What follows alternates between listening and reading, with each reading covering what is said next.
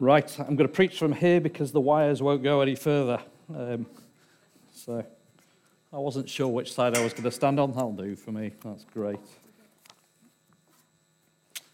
Uh, kia ora, everyone. Um, let me start by asking a dangerous question. What do you think of preaching? I wonder. Do, tell you in, uh, what did you say, Stuart? Tw- 20 minutes? Well, um, 40 minutes possibly, maybe even an hour, Stuart. So uh, I wonder if you enjoy preaching.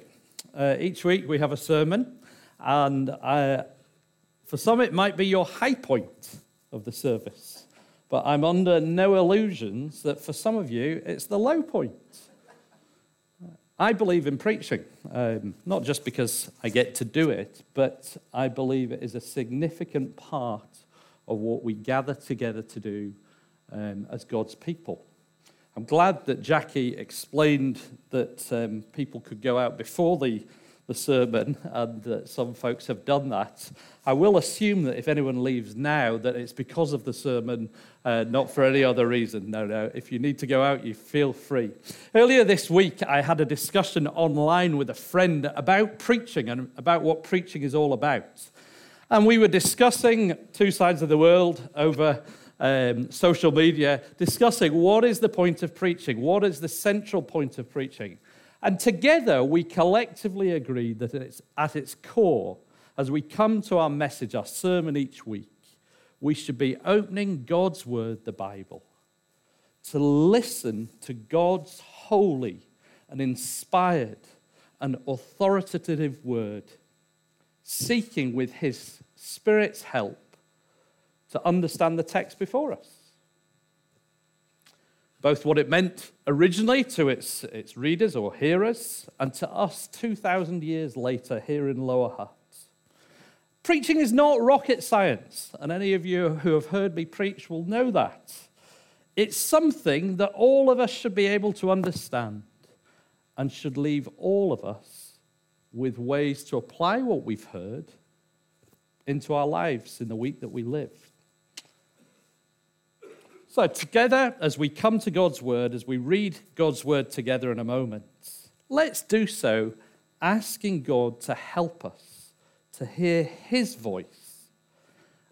And for each of us to not just hear his word, but to be doers of it, obedient in applying it to our lives this coming week. So let's pray together.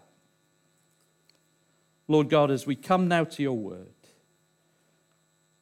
help us to listen not to my voice, but to your voice.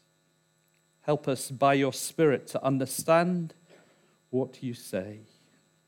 And help us, each of us, to apply it to our own lives and to be obedient to you this day and in the coming week and in the years ahead. We pray this for your glory and in your name. Amen. So, if you've got your Bibles, and I hope you do, whether it be on a phone, whether it be in paper, let's turn to Philippians chapter 1 and verse 27, continuing where we left off uh, with Andy last week. Philippians chapter 1 and verse 27. Whatever happens, Paul writes, as citizens of heaven, live in a manner worthy of the gospel of Christ. Then, whether I come and see you, or only hear about you in my absence, I will know that you stand firm in the one Spirit, striving together with one accord for the faith of the gospel, without being frightened in any way by those who oppose you. This is a sign to them that they will be destroyed, but that you will be saved, and that by God. For it has been granted to you on behalf of Christ not only to believe on him, but also to suffer for him, since you are going through the same struggle you saw I had, and now hear that I still have. We're in week four of our studies of this letter, the book of Philippians. And if you've not read it through, let me give you some homework. Why not go home this afternoon and read the entire book of Philippians? Shouldn't take you long. Read what we're trying to study each week. This letter from Paul and Timothy to God's people in Philippi.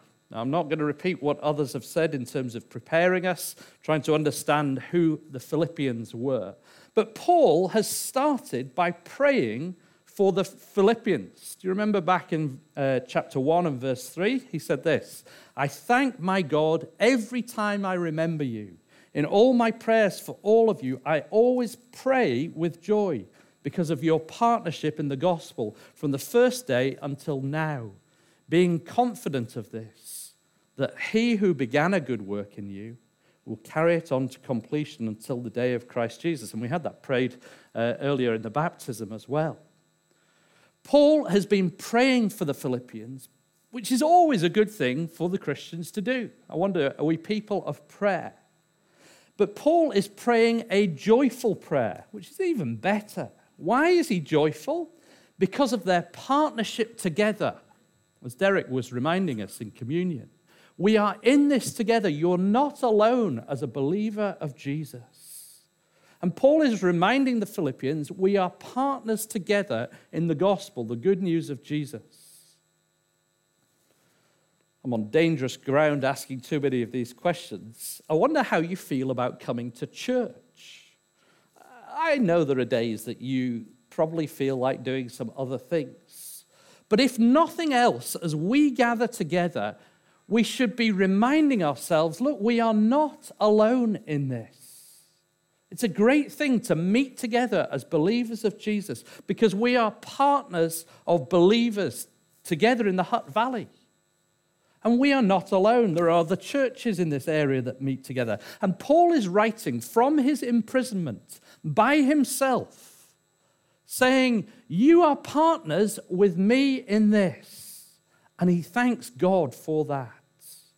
They're working together for the same purpose. So Paul prays, but then he also talks about preaching. Look at verse 15 of chapter 1. He talks about some of the motives that people have when they preach. Verse 15 It is true that some preach Christ out of envy and rivalry, but others out of goodwill. If you look at the Christian scene across New Zealand, across the world actually, you will see exactly that. There are all sorts of preachers, good and bad. And all sorts of people have all sorts of motivations for preaching. Some of those motivations are good, but some are not. Paul says some preach Christ out of envy and rivalry. That is not a good thing to be preaching Christ out of. But some preach out of goodwill. So, if you want to assess what a sermon has been like, a message has been like, don't rate it on what the preacher was wearing or whether they were short or long. Paul is reminding us the key thing about any message is has Christ been preached? Let me say that again. The key thing in any message is has Christ been preached? And let's be clear, there are all sorts of temptations for preachers. We can preach self help, the kind of message that it would make no difference if it was in a church or in a self help class. Has Christ been preached? Sometimes you get preachers where it's self promotion, where they're talking all about themselves. No, our message is Christ and Him crucified. And sometimes uh, preachers preach to leave the congregation self satisfied so that you come out of the congregation, uh, out of the service going, Aren't we great? Now, don't get me wrong, we don't want to send you away in misery each week either. But the message should always be Isn't Christ wonderful? Jesus should always be at the center of our message. So let's be asking is this message of Jesus? Paul carries on. He's, he's talked about prayer and partnership and preaching. I had to have another P at that point. So he talks about the primacy of Jesus. Do you remember last week, Andy helpfully took us through the text, and particularly when he got to these, these words in verse 21 For me to live is Christ, and to die is gain. Do you remember what Andy said? For many in the West, we don't understand the depth of this verse. I think Andy is absolutely spot on with that. A couple of weeks ago, I was spending 10 days with believers from all over the world as I gathered in Indonesia for a global gathering of student ministries from around the world. And I saw Christianity with all its various cultural uh, flavors, all sorts of um, bright outfits, and different ways of worshiping God. But I saw people who experience a very different Christian world to what we do here in New Zealand. This past week, the realities of life and death have hit home for me in some of my personal interactions. I think we would do well to ask ourselves the question is this true for me? For me to live is Christ, and to die is gain. I think too often in the Western world, we turn it round and mix it up. And we think to live is about gain. What can we, what can we do? What can we get? How much can we get out of life? And remember, Jesus said, I've come to bring life and life to the full. So I'm not against that. But Paul says, look, for me to live is Christ, and then to die is gain. Too often we think, oh, well, we'll have Christ later on, but for the moment it's all about me. No, Paul says, for me to live is Christ, and to die is gain. You see, Paul wants Christ at the center of his life. He wants that in the present, and he wants it in the future. And everything that he does is shaped by that. And that brings us to the little section that we have today from verse 27 on. How do we understand it? How do we apply it to our lives? I want to use four words, and forgive me, my slides didn't work out, so uh, there was a problem getting them up on the screen. So you're going to have to use my illustration of my fingers. Four words that sum up what this little section's all about. The first one, in verse 27, the first bit of it, first word, live. Whatever happens as Christians, uh, as citizens of heaven, as Christians, live in a manner worthy of the gospel of Christ.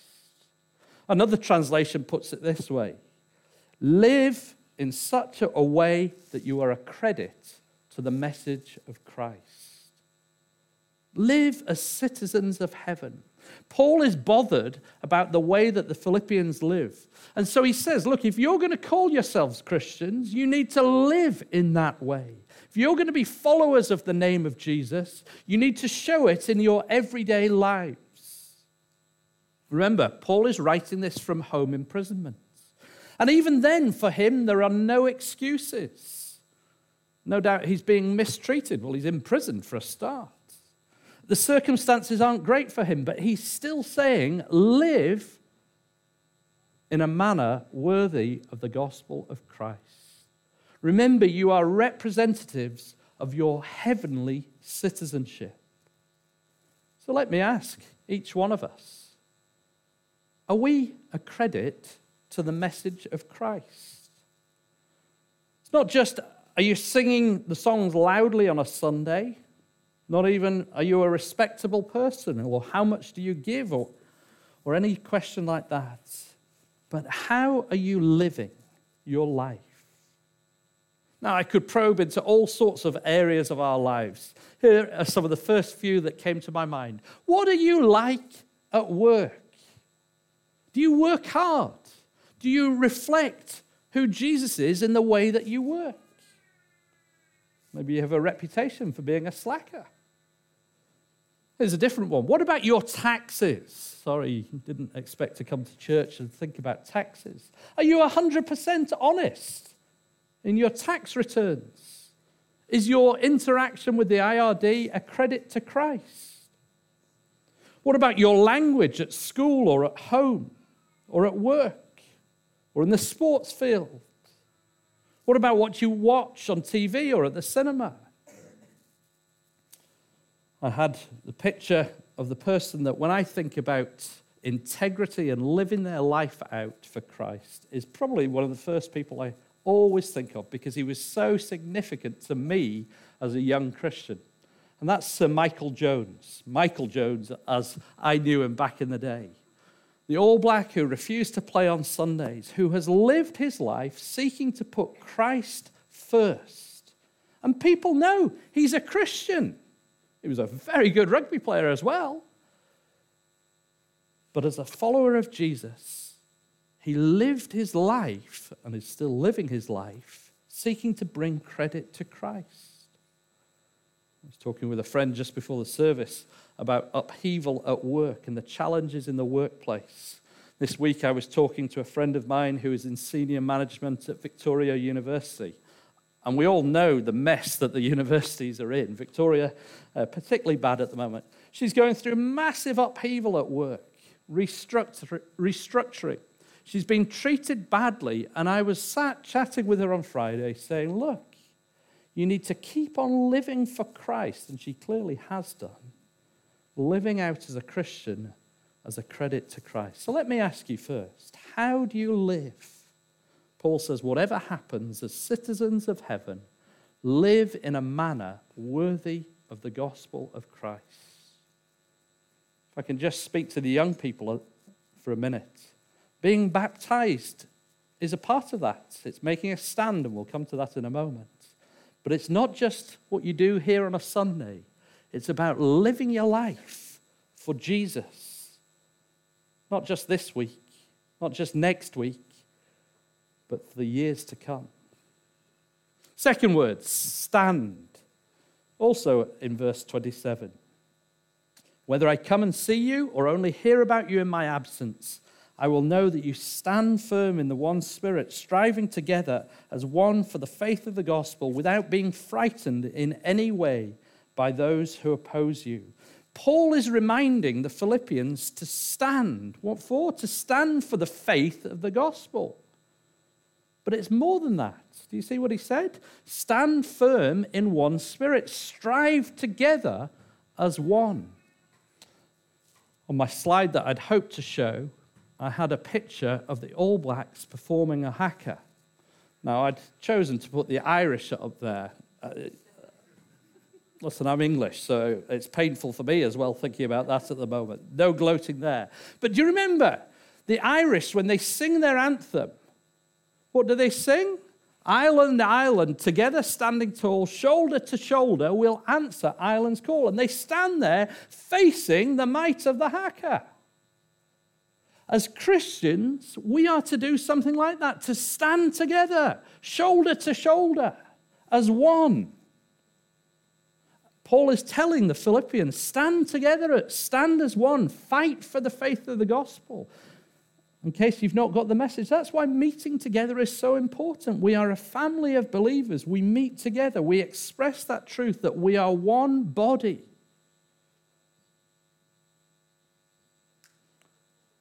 And no doubt, as we meet each Sunday, there are times where you come to church and you don't feel particularly strong. We've all had those days. There's no shame in that. That's why Paul remi- reminds us we stand firm in one spirit. We unite together as believers with God's help, by God's Spirit, comforting and helping us as we prepare to go into our week. It's one of the reasons I love to sing with the lights on. As I look around and think, that person's going through real tough circumstances, but we're together with them. That's why, look, I know not everyone can sing well. I'm one of those people that doesn't sing well, but to hear each other singing, singing the praises of God together is so important. And we strive together as one. Now, that doesn't mean we all agree together. Doesn't mean we're all the same in our personalities or temperaments or even our gifting, but we seek to strive together. And that's what Paul means by standing. We stand together without being frightened. The word there is about being spooked like horses. We don't need to be frightened by those that oppose us. We stand. Trouble is, standing doesn't feel very active, does it? It feels quite passive and weak. Yeah, we'll sing the song, I'll stand with arms high and heart abandoned, but you try and get me to stand at school for being a Christian or in the workplace or at home. No, standing is a very active choice. I may have told this story before, but I'm sure you've forgotten, and if I'm repeating it, indulge me for a moment. In 1996, I went on a missions trip from the US where I was studying to Jamaica. Sounds like an idyllic missions trip, but we were in a tough area, an area called Olympic Gardens. The week that we uh, were going there, the previous week, seven people had been shot in that one area. We were going in as white people into an area where drugs was running rampant, and it, it was a real problem area. We were doing some street meetings, and whatever you think of street meetings, that was the thing that I was doing. And uh, we'd been leading a street meeting when all of a sudden there was shooting down the street, and you looked and you saw people running. We were working with a new Jamaican Christian, a guy called Everald, and he stood and grabbed the microphone from our team. About 15 of us uh, from the US and myself. And he said, Look, God's witnesses aren't afraid. They're standing. And people were running past us, terrified. Now, I have to say, at that point, as Everald was saying, God's witnesses aren't afraid, I was thinking, actually, I am. But because he'd said we were standing and were standing unafraid, I stood there. It was a very active thing. To stand for Jesus may at times feel a very weak or passive thing, but don't get it wrong. Just a couple of weeks ago, I met Christians from Ukraine from Russia, standing their ground in the midst of some of the toughest situations. Christians from many of the countries that end in Stan in Eurasia. People taking a stand for Jesus. We are united with them, firm in one spirit, striving together for the faith of the gospel. And Paul reminds the Philippians to do that. Take a stand this week. Third word, believe, verse 29. For it has been granted to you on behalf of Christ, not only to believe on him, but also to suffer for him. Sometimes I hear people talking about how people become Christians having changed these days. They say, oh, you first have to belong to a community of believers, and then you believe, and then you behave. And sometimes people mix those up. I think it's a bit of a nonsense. The conversation is a bit more nuanced than I can share in the few minutes we have now. But belief is an essential part of what it means to be a Christian. We have to believe in the Lord Jesus Christ. Do you remember one of the earliest converts in the city of Philippi? The jailer in Acts chapter 16. And Paul's probably got this in his mind as he's writing this letter to the church in uh, Philippi. Remember the story? Paul and Silas had been thrown into prison. And they're dealing with all the consequences of that when suddenly there's a massive earthquake. The prisoners are surely going to escape. So the jailer, who reckons, realizes that his life is at risk, thinks, Well, I'll just end my own life. He's about to kill himself with a sword when he meets Paul and Silas. The conversation goes on in Acts 16, and he asks the question, What must I do to be saved? And what does he reply? Believe on the Lord Jesus Christ, and you will be saved. Paul is reminding the Philippians here that following Jesus is about believing in Jesus. It is a decision to trust in Jesus, to turn from your sins and to turn to Christ because you believe in God, because you believe in what Jesus has done as we sometimes sing, our judge and our defender suffered and crucified. Forgiveness is in you. I believe in God our Father. I believe in Christ the Son. I believe in the Holy Spirit. Our God is three in one. I believe in the resurrection, that we will rise again. Why? I believe in the name of Jesus. Now, you don't need to say that to everyone that you meet this week. You don't have to remember all those details. But it may be as simple as standing up for your faith and saying, Yeah, I'm a believer. Christianity is nothing less than belief. And it's certainly more than that. You belong to a new community, you are to behave in a new way. And that's going to have its impact. I remember as a child, my parents used to take us into Eastern Europe when it was communist. And we'd go, and dad would speak at youth camps in Poland. We travel through Poland and East Germany, Czechoslovakia, some of those countries. I remember watching Polish Christians in communist Poland, where the secret police would follow you at times, We'd go for a meal with the youth camp, and you'd have a group of 30, 40, 50 young people. They'd go to a restaurant for a meal. They'd stop and not just pray grace, they would sing grace. That was believers saying, Yeah, we believe, no matter what the cost. So let me ask you this week do you believe? Paul is telling the Philippians they have the privilege of belief. I remember in my childhood, I used to have a bookmark in my Bible that asked the question this if it was illegal to be a Christian, would there be enough evidence to convict you? It's pretty challenging, isn't it? It may be small acts of belief, it might be standing up at school or work and saying, Yeah, I'm a Christian, when people are challenging your belief. Maybe walking out when someone starts telling a snotty joke. It's prioritizing being here at church. It's making time to pray and read the Bible. It's setting aside some of your finances and your resources to give to God's work. And sure, we may have to say, Lord, I believe, help my unbelief.